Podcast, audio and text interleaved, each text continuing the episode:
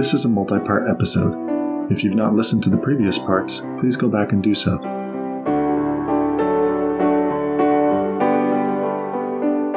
In the beginning was the Word, and the Word was with God, and the Word was God. He was in the beginning with God. All things were made through him, and without him was not anything made that was made. In him was life, and the life was the light of men. The light shines in the darkness, and the darkness has not overcome it.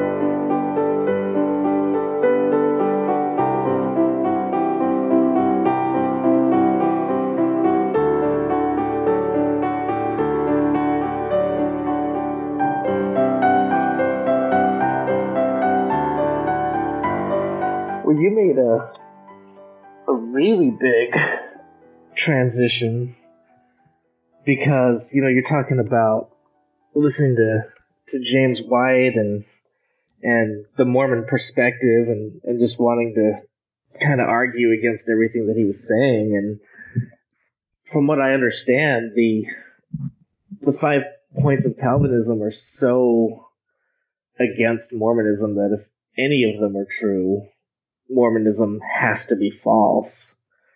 And, you know, we were kind of raised to be taught that, you know, Calvinism was essentially Satan's plan in the pre-existence to control mankind.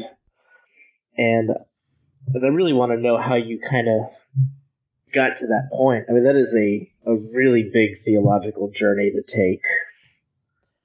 Yeah, I've said it to others, but it's worth mentioning here. I think there, in my mind, there are very few systems, if not any systems, that are as man-centered and free will-centered and very much us-centered than Mormonism. And there's no other system that I know of that's more God-centered in terms of, in terms of salvation being completely God's, and completely in God's control than, than Calvinism. So, yeah, it, it's like as far opposite as you can get. And I would try to disprove what James White was teaching from the Bible, like with John six, and I would, or Ephesians one, or you know Romans eight and nine. I'd listen to his podcast and follow along in my King James Bible, try to disprove him, and I'm like, well, I don't know Greek, so maybe he's wrong with the Greek translation or something.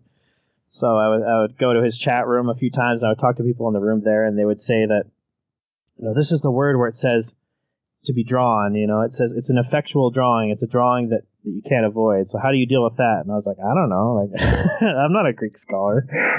you know, I'm not. I can't know everything. You know, I can't do partial differential equations and learn Greek at the same time. Like, it's just too much.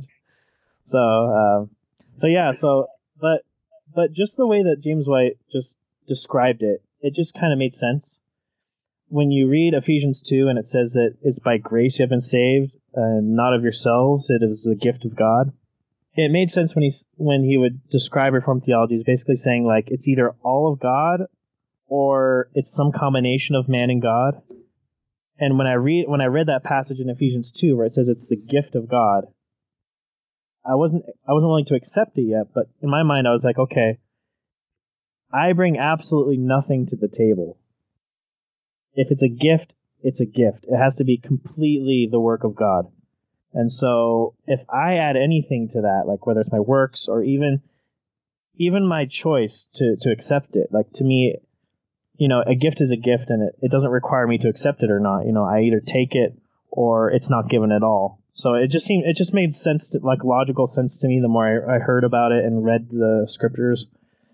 It just made sense to me that it has to, if it's if it's not Mormonism, then like if I want to take that passage seriously, Ephesians two, it's like it has to be all of God. And so uh, Calvinism is also called monergism, mono, like from the word mono meaning one. So monergism is just the idea that salvation is completely of God, of his choice and of his work.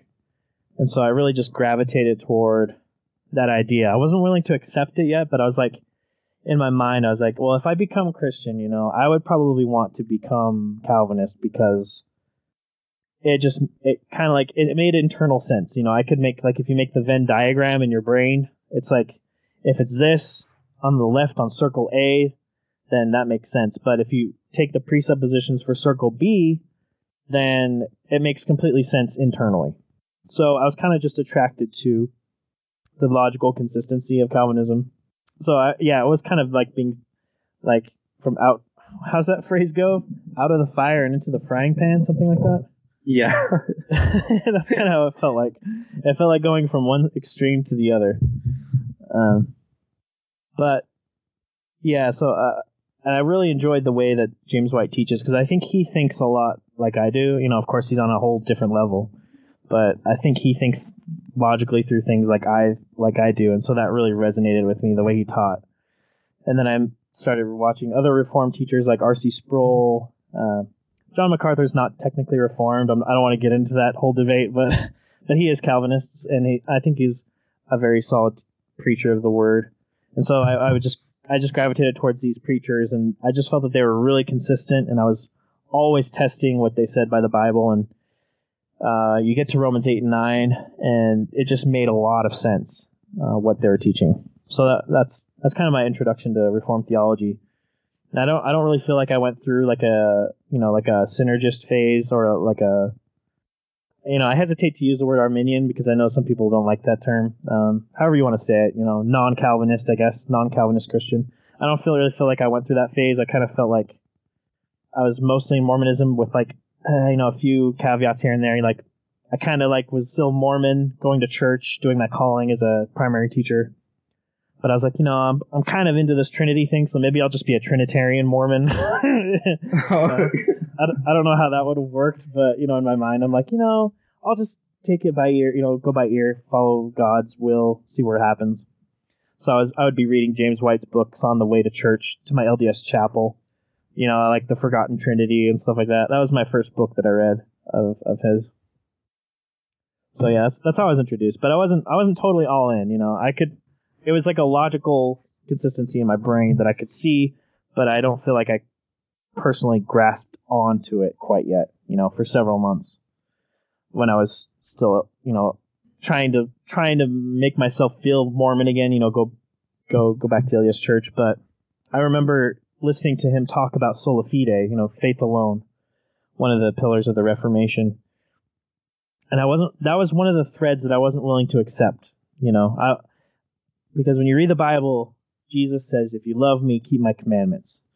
Uh, James, James two talks about, you know, faith without works is dead. So I still, I still had this idea, like, I just don't get it. You know, I don't, I don't, I don't know if we can become righteous just by faith. Like, I, I understand the Calvinist or, or even just the Christian understanding that it's a gift. I, I get that, but but it, it can't just be by faith. You know, it has to. You have to contribute something to, to what you believe in some way. So that's kind of why I still stayed L D S, because it just made sense to me, and and I liked the whole idea of priesthood keys and things like that. So I, I just continued to listen to podcasts and going to church and reading, and I was reading through his book of uh, The God Who Justifies, which is a really excellent text. And he goes through the chapters in Romans with Abraham and how he was justified before God. So the first three, first three chapters in Romans, it talks about how everyone is held accountable before God. There, there is, there will be no person who can stand before God completely innocent at the judgment day. We're given the light of creation. We're given the knowledge that God exists in our hearts, according to Romans one. Uh, Romans two talks about how we have the work of the law in our hearts, so even our consciences condemn us because they witness to us that there is a gro- there is a God, there is a creator to whom we are accountable. And then Romans three continues on with that, and like it says that basically everybody stands condemned. There is none that, that seeks after God. There's no one that seeks righteousness, and all fall short, short of the glory of God. And so reading that, you know, I was being a perfectionist, you know, feeling the guilt of sin throughout my whole life, I was, I agreed with that. I said, yes, this makes sense. And um, so if you really understand that, then you really understand that it doesn't matter what works you do. Th- there's no works you can do that will make you righteous. If you really understand Romans one through three, there's all our best works could possibly do is just add on to the condemnation that we already have as fallen uh, sons of Adam. And so then you get to Romans four, and, you know, I just think the way that Paul wrote this is so beautiful. Like, he's just so logical. He sets up the problem. The problem is we're sinners. We're dead in our sin. What's the solution? Well, let's look at a case study. You know, he, like he's like a lawyer. Let's look at a case study. Let's see how someone else was justified or found righteous before God. So he goes to Abraham. It says, he quotes uh, Genesis fifteen, I believe, where it says, Abraham believed God and it was credited to him as righteousness. And I'd heard this phrase. I'd heard justification by faith. I'd heard the doctrine of justification by faith alone, you know, from James White's programs and debates and other Christian leaders and other books I'd bought online. I'd, I'd heard it, but it wasn't until I read that part in his book, and, and, and I was going along in Romans one through four by myself in the Bible, where I, I felt like it clicked. Like, it just made sense. And I was standing, waiting for my bus to go to my L D S chapel. It was probably like January, February of twenty seventeen, where it finally, like, it made sense. Like, okay, nothing I do is going to do anything for me. Like, trying to, to, to work hard, to, to please God. None of my works, none of my ordinances, nothing, none of that does anything to bring me closer to God. I have to trust completely in God to save me. Like, it's it's faith alone that saves me. And so then I thought back to my conversion, and I think I had already done that. So if you asked me when I was saved, I believed it was two thousand sixteen in the summer, because I went to God with an empty hand of faith. I I knew I, w- I didn't have anything to offer God. I was just trusting in Him and in Christ alone and His finished work to save me. Even if I was still kind of struggling to comprehend all of that theologically in my head, I feel like that's that was the gift that God gave me. It was, it was the gift of faith and repentance. And so at that moment when I was sitting on that street corner, I just knew. I was like, you know, I have to make a choice. The Bible says in Romans one through four, it says that I'm justified. I'm declared righteous. I'm declared forgiven of my sins. I'm, I'm, I'm declared righteous before God through faith alone. And the L D S Church says the opposite. I have to receive baptism. I have to receive confirmation. I have to go to the temple. You know, I'd already been to the temple and done all these ordinances already, but I've also got to do my good works. I got to go every week and receive the sacrament and be and take it, quote unquote, worthily to be forgiven of my sins every week. I've got to do all this stuff to be righteous in the L D S Church.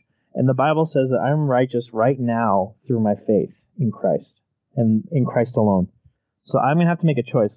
You know, I, I remember, like, in my mind, imagining two roads. One path is the path of the Bible, and the other path is the path of the L D S Church and Joseph Smith's teachings. And I was I was still scared to leave the L D S Church because that was my whole life.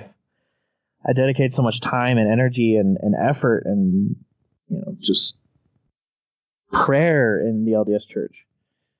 And I knew that I was going to have to make a choice. And so I thought to myself, well, if I'm going to stand before God at the judgment, and He says that I was wrong, that I made the wrong choice because I went with the Bible and not because of Joseph Smith, you know, and I didn't choose the Church of Jesus Christ of Latter-day Saints. If He condemns me because I chose the wrong path, then I'm going to feel confident in saying, okay, well, if I'm wrong, then the Bible is wrong with me. So that's where I stood. I was like, I got to have this standard of truth. This is what's gotten me through the past few months, is the Bible. And so that's what I'm going to put my trust in, like these words right here. And it was so clear to me, that teaching of sola fide from just Romans one through five. And Romans five one, it says, like, having been justified by God, we now have peace with God.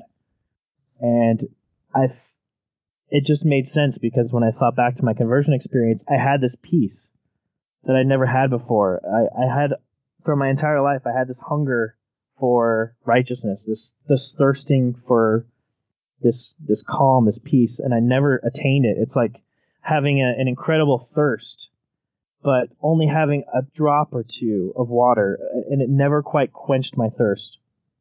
And then when I had that experience, it felt like that was what I wanted. Like, it was just a, a deluge of of this life-bringing water that I always wanted. And so it just it just made sense to me. And and what's funny is, you know, afterward, you know, I started to learn a little bit more about church history. I felt like Martin Luther and I kind of had that same experience. You know, we were on this rat race our whole lives, trying to do good works, trying to prove to God our worthiness.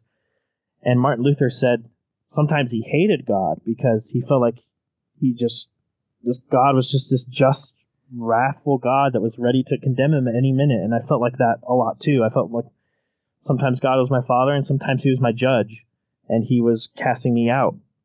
And so coming to this realization that we come to God through faith alone, like Martin Luther, you just, you just realize that it's not what we do that makes us righteous before him, that makes us acceptable to him. It's what Christ did. It's what he accomplished. And that righteousness that he accomplished is credited to me, not by what I do, but through faith. And so now, after that experience, I knew that I sinned still. You know, I know that I knew that I wasn't perfect, but I wasn't constantly under the fear of being cast out of God's presence because of it. I knew that what I did was wrong, and I would have to, you know, continue to try to repent and turn to God in faith. But I was no longer under this this constant fear of being lost or being kicked out of the house, as it were, out of God's family. So it, it just made, it just all clicked. It just all made sense. And then after, on that bus ride to church, I was like, okay, like, I just got to go through with this. I just got to, uh, I can't, I can't be L D S anymore. So, um, I stopped going. Uh, I really started to re- continue to study theology, and I wasn't, I wasn't, I was trying to give a fair shot to Reformed and non-Reformed theology, you know, read various sources and things. But I just kept coming back to Reformed theology. It just made so much sense. Not to keep talking about Calvinism, but you are the the nuclear Calvinist, so sure. Kind of have to. Uh, what would you say is the biggest thing that Mormons get wrong about Calvinism or misunderstand? I think the the problem is they don't like the idea that some are chosen for salvation and some are not. Even even though they, they they claim to trust that God knows everything, whatever God does is right.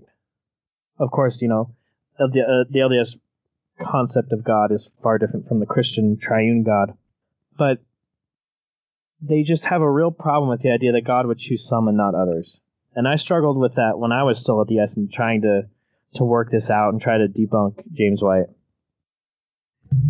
But it really has to come down to our understanding of who God is. And I'm not saying I understand God completely, of course. I've got a long way to go. But we have to understand that God is just. Whatever he does is just and righteous. And not only that, but he is sovereign. So he created the universe. He created everything in it. He has a purpose for everything. We see that all throughout Scripture. Uh, with Joseph being sold by his brothers into Egypt, he said, what you meant for evil, God meant for good. We see instances like that, so where where the evil intentions of men were used for their evil intentions, but God had planned it for his greater purposes, because Joseph being brought into Egypt, you know, he was he was able to do a lot of good and save a lot of people. So God used that for a good purpose.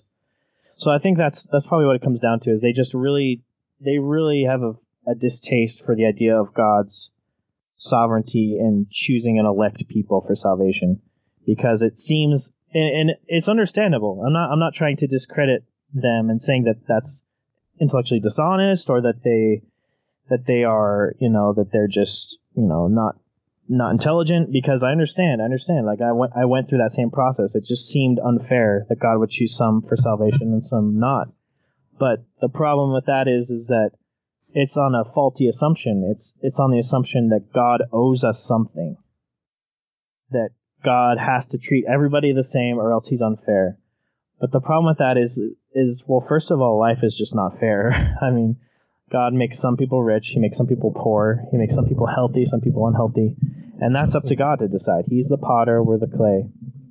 And so for us to talk back to God and say, you have to do things my way, God. You, you, you have to do what I think you should do, is not the correct way to see it. So none of us deserve salvation. If it were up to justice, we would all be sent to hell. And I believe the Bible clearly teaches that. in Romans five, it says we're all fallen in Adam. You know, because of the sin of one came the condemnation upon many. And so if we truly understand that, if we truly understand that I am not a good person on my own, I don't deserve anything from God. If we truly accept that, then the doctrine of elect of um, unconditional election, it it makes more sense. It it demonstrates that God has the choice to choose who is saved. Like I said, I don't. You probably don't want to turn this into an episode on Calvinism, but I mean that's that just it just makes sense to me when I read the Bible. It may not be something that I um, I totally wish were true. You know, like due to my sinful flesh, I honestly wish I could save everybody. But the same thing. But then I realized that's not that's not God's will. That's that's the human flesh. That's the human flesh trying to say what I want is is better than what God wants. And so when I had that idea, I had to remember, I had to remind myself that I need to repent of that. So I need to believe what God wants me to believe. And so when I came to that understanding that God is in control and not me, then I have to just trust him. I have to trust that what he does is right. So I think Michael asked a really good question. And I think your answer hit the nail on the head, Matthew, in terms of, you know, what, what is the... the thing most often misunderstood um, by L D S about Calvinism. And so I, since leaving the L D S church, um, I attended a, a seminary, a Christian seminary, and got a Master of Divinity degree in biblical studies. And the school that I attended is, is I would say, classically Arminian in their views. Um, and the church that I attend is, is, is also classically Arminian in, in their views, although, um, because of the tradition that the Christian tradition that it belongs to, um, there's, there's an openness to, uh, varying theological views within, within the fellowship that I belong to. So, um, you know, some might say that it's a little wishy-washy, that theology is not important, but, Um, kind of what the what the focus is is to not uh, not break fellowship over over theological differences, and, and we'll do a, a, a podcast later on, an episode on uh, agreeing or disagreeing agreeably, um, kind of the concept that that that the three of us, though we're not uh, completely aligned on on theological issues, we are aligned on the the core of the Christian faith, and and we can we can discuss and we can talk. But I I just wanted to note, I, as I was listening to you talk about your journey and your story, uh, I thought it was interesting that kind of one of the first things that um, that caused you to start questioning uh, the L D S views was learning about the second anointing, um, and the idea that there's a group of people who are uh, selected for this this higher ordinance, which guarantees heaven uh, to them, guarantees the celestial kingdom to them. So the highest degree of, of heaven in, in the Mormon conception of that. And you've transitioned into into Calvinism, which uh, in some ways has a similar view of of unelect people.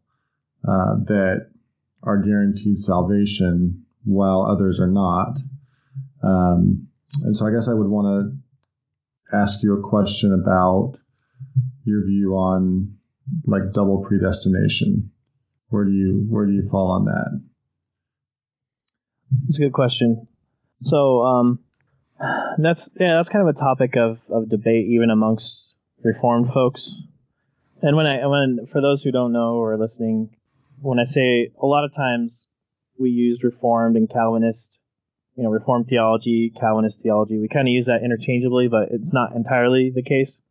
You can be a Calvinist, and if you're Reformed, then you're of necessity a Calvinist, but you can be Calvinist and not Reformed. So kind of like how all mountains are hills, but not all hills are mountains, that kind of thing. So in terms of that debate, um, So I, I, as a Calvinist, I believe that, that God has a sovereign decree, that all things that happen in time were decreed by God from before the foundation of the world.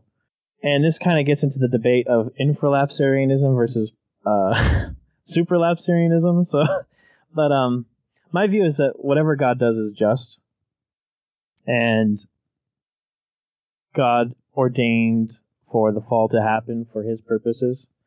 But at the same time, Adam and Eve were not compelled in their fall. They were free to they were they were free to choose in a way that we are not free, because we are born with this predilection to sin. We we have this we have this inherent desire to want to sin, but Adam and Eve were created without this kind of pressure. So they were free from these these internal influences, you know, this this this kind of like lust of the flesh. Being pre-fallen, they were they didn't have these desires. So they, of their own freedom and choice, decided to rebel against God, and because they rebelled against God, all of humanity rebelled against God. As Adam is our federal head, that's an important part of Reformed theology, and it's based on several Bible passages, including Romans five, this idea that because Adam fell, we also fell.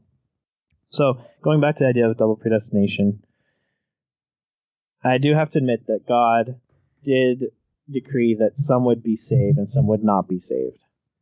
But it's not, but we willingly choose sin by our nature. We willingly decide to want to sin. So we, our, our nature from birth is to run headfirst towards hell, if you can think of it that way. And so, and because God, He is not forced to, to, to do anything to save any of us. He He does not have to save us. He does so only by His choice, you know, like to according to His mercy and His grace. And in Ephesians one, Paul speaking to the Ephesians, saying that He has chosen us in Christ Jesus to the praise of His glory, to the praise of His grace, of His glory and grace. So God chooses to save us and elect people for His glory, not for us. And it's not based on our works. So that's the big difference between election in Reformed theology and the uh, second anointing. So like you said, it, it is similar in the sense that there is like a select people, but the problem was is that in Mormonism, it's a works-based system, and so you have to earn your way to salvation. And but there was like a way out if you were friends with the prophet, or if you were, you know what I mean, like if you could kind of squeeze your way in there. So there's like a way you could squeeze your way into heaven, is how I saw it. But with But with Calvinism, with, with Reformed theology, I don't see it that way, because none of us deserves any blessing from God. And it's not up to me to decide who receives blessings from God and who doesn't. That's up to God. And so I don't deserve any blessing from God. I didn't deserve to be saved. I did nothing to earn it. I, I'm as much of a sinner as anybody else, but I thank and praise God that He did show me mercy. And I constantly pray that God will show the same mercy to my family. But I have to recognize that it's very possible that my family, who are almost all Latter-day Saints or agnostic or atheist, that God may not save them. And I have to praise and glorify God regardless, because He is worthy of praise. Um, I know that's a really long answer to your question. I don't know if I really tackled it as much as you, you know, if I, if I really got to the point of what you're hoping, but, but, Yeah, I, I believe that everything that happens, including the salvation of the elect and the damnation of the the wicked, that's part of God's plan. Yeah, I, I appreciate your answer, and just so you know, I um, I hope you can appreciate I'm not uh, I'm not trying to challenge you and, and, and get you with any kind of gotcha moment or anything like that. Um, you know, as I mentioned, I've, I I attended a seminary that, that is classically Arminian.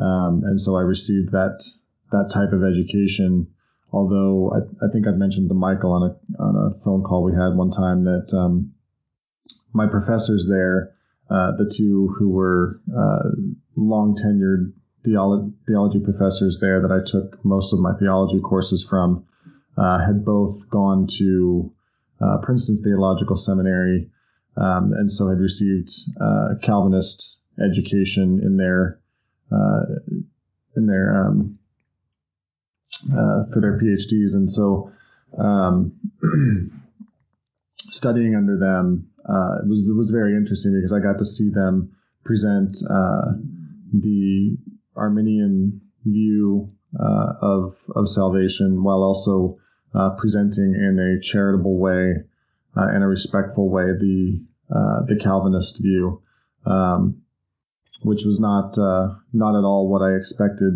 You know, coming out of Mormonism, and and you know, Michael noted the kind of the stringent opposition to Calvinism uh, among Latter-day Saints, and uh, and I I myself uh, tend to uh, read the Book of Mormon now as kind of a an anti-Calvinist um, theological treatise in, in many ways, and um, but you know, me personally, I've been uh, one of the things that that uh, you know, by the grace of God, I was uh, taught in, in seminary was that, um, you know, we're we're beholden to the Word of God for our theology, and our theology should be conformed to the to the Word of God, and we should allow it to be. And so, as I've studied the Bible and uh, tried to understand uh, the various theological posi- positions that Uh, exist within broader Christianity, um, I've definitely been challenged to uh, take a harder look at, at Reformed theology, and um, you know, there there are definitely areas of it that I still struggle with, uh, with with understanding. But as I look through, you know, as I look at the Bible, and as I've, as I've discussed passages uh, that, um, you know, like John chapter six. Uh, that for L D S are kind of hard passages. Um, it's been interesting to me in discussing uh, online with, with L D S passages like John six, and and you know there's there's a there's an opposition to what the text clearly seems to say. Um, but when when I ask, okay, so you don't like what the passage seems to say, how does it fit within L D S theology then?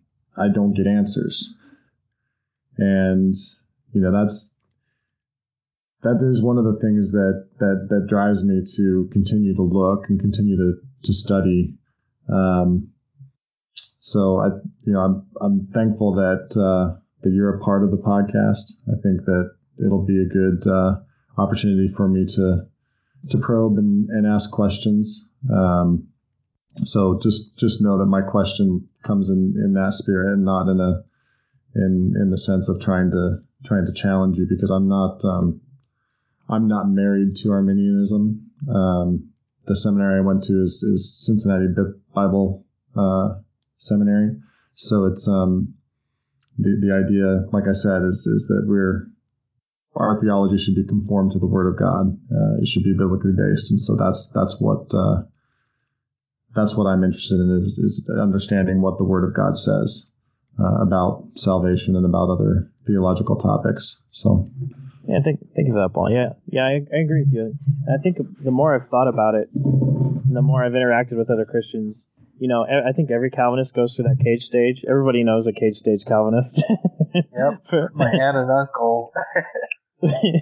And for those for those who are listening who don't know what a cage stage is, it's basically when you first get into Calvinism, you have that rough transition of getting into it, but once you get into it, you just become like really hardcore, just like you just want like, yeah, I want to make the world Calvinist, you know. So I mean, I went through it, of course, but I, I hope I've come out the other side a little bit wiser, understanding that okay, this is how I understand soteriology, or the doctrine of salvation. That's what soteriology is. This is how I understand how God saves His people now. But we have to remember that we're not saved. We're not we're not sola Calvinism. Okay, well, Calvinism isn't Latin, but you know what I mean.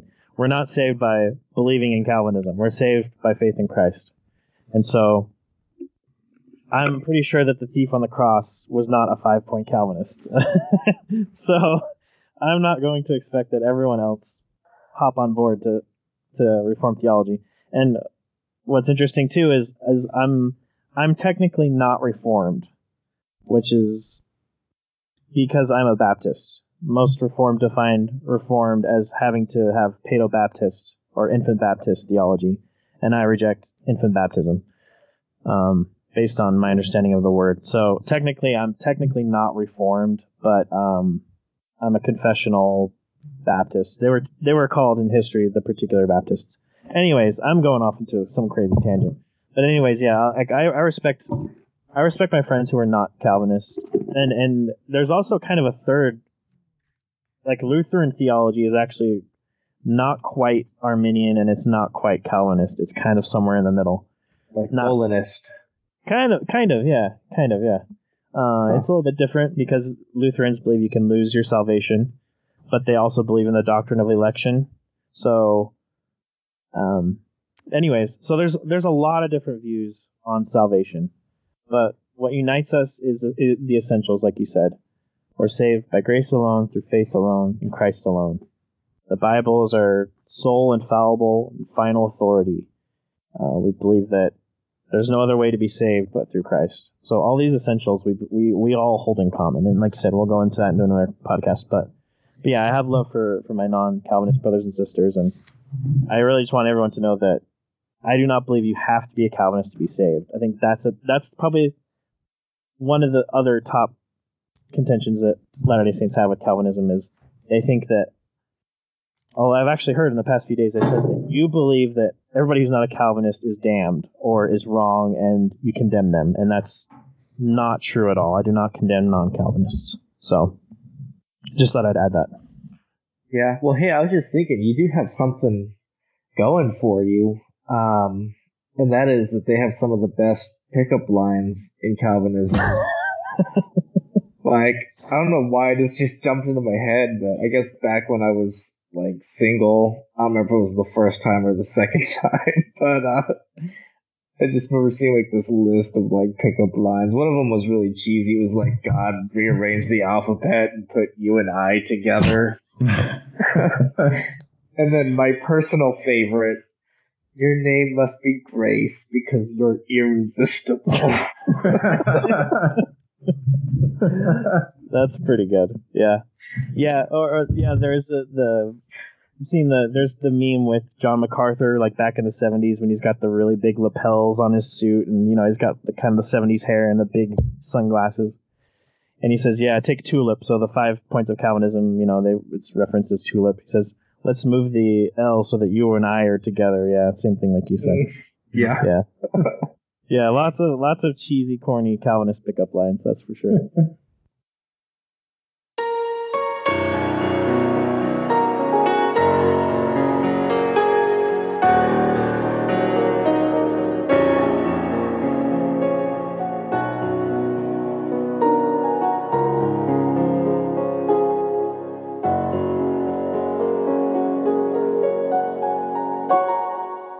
We thank you for tuning in to this episode of the Outer Brightness Podcast.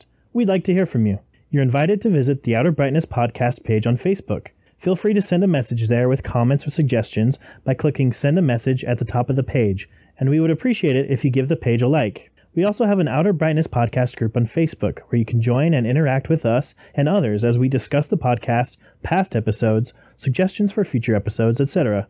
We would love to hear from you and hope to speak with you soon. Stay bright, Fireflies. You can subscribe to the Outer Brightness Podcast on Apple Podcasts, Google Podcasts, Google Play, CastBox, Podbean, Spotify, and Stitcher. If you like what you hear, give us a rating or review wherever you listen. Thank you, Fireflies. You can also connect with Michael the Ex-Mormon Apologist at From Water To Wine dot org, where he blogs, and sometimes Paul and Matthew do as well. Music for the Outer Brightness Podcast is graciously provided by the talented Brianna Flournoy and by Adams Road. Learn more about Adams Road at w w w dot adams road ministry dot com. In the past, I believed in my own righteousness and hope that I was worthy of the blood that Jesus shed. But now I know that all the works I did were meaningless compared with Jesus' lonely death on the cross where he bore sin. And now I have the righteousness that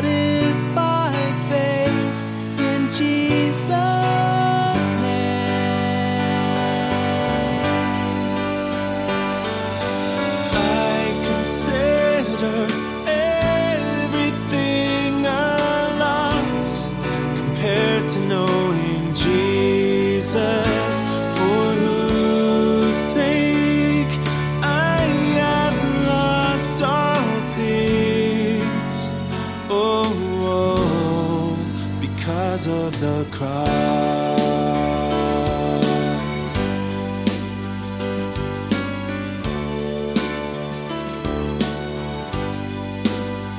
On the cross, Jesus took away the written code, the law of works that stood opposed, and nailed it there for me. And through the cross, he put to death hostility, and in his body reconciled us to God and brought us peace. And I am crucified with Christ, and I no longer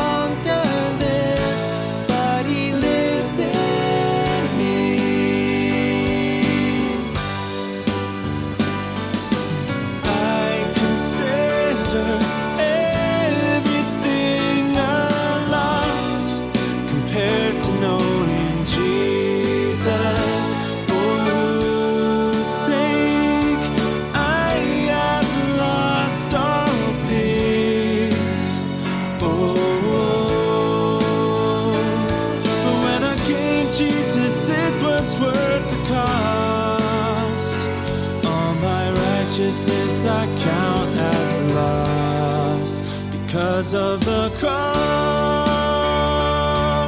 Some demand a sign and some seek to be wise, but we preach Christ crucified. crucified. A stumbling block for some, the foolishness of God, but wiser than the wisest man, the power of the cross. May I never boast except in the cross of our Lord, through which the world has been crucified to me, and I to the world. So I take up my cross and follow where Jesus leads. Oh, I consider